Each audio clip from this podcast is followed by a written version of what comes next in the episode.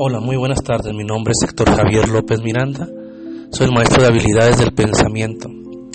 Se da por hecho que el hombre es un animal pensante. Sin embargo, existe una gran diferencia entre lo que puede ser llamado pensamiento natural y aquel deliberadamente desarrollado y entrenado. Un estudiante puede convertirse en un profesionista de primer orden. Sus dotes hereditarios pueden permitirlo perfectamente pero en la ausencia de un desarrollo y entrenamientos adecuados puede que nunca se haga realidad.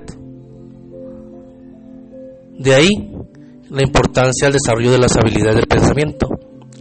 Estas habilidades del pensamiento deben permitir al estudiante relacionarse con la diversidad cultural, darle un mayor auge y capacidad para lograr los objetivos que pretende, adquirir la madurez en donde sea capaz de realizar propuestas, presentar alternativas de solución con originalidad y creatividad que puedan responder a los constantes cambios de este mundo complejo y multicultural.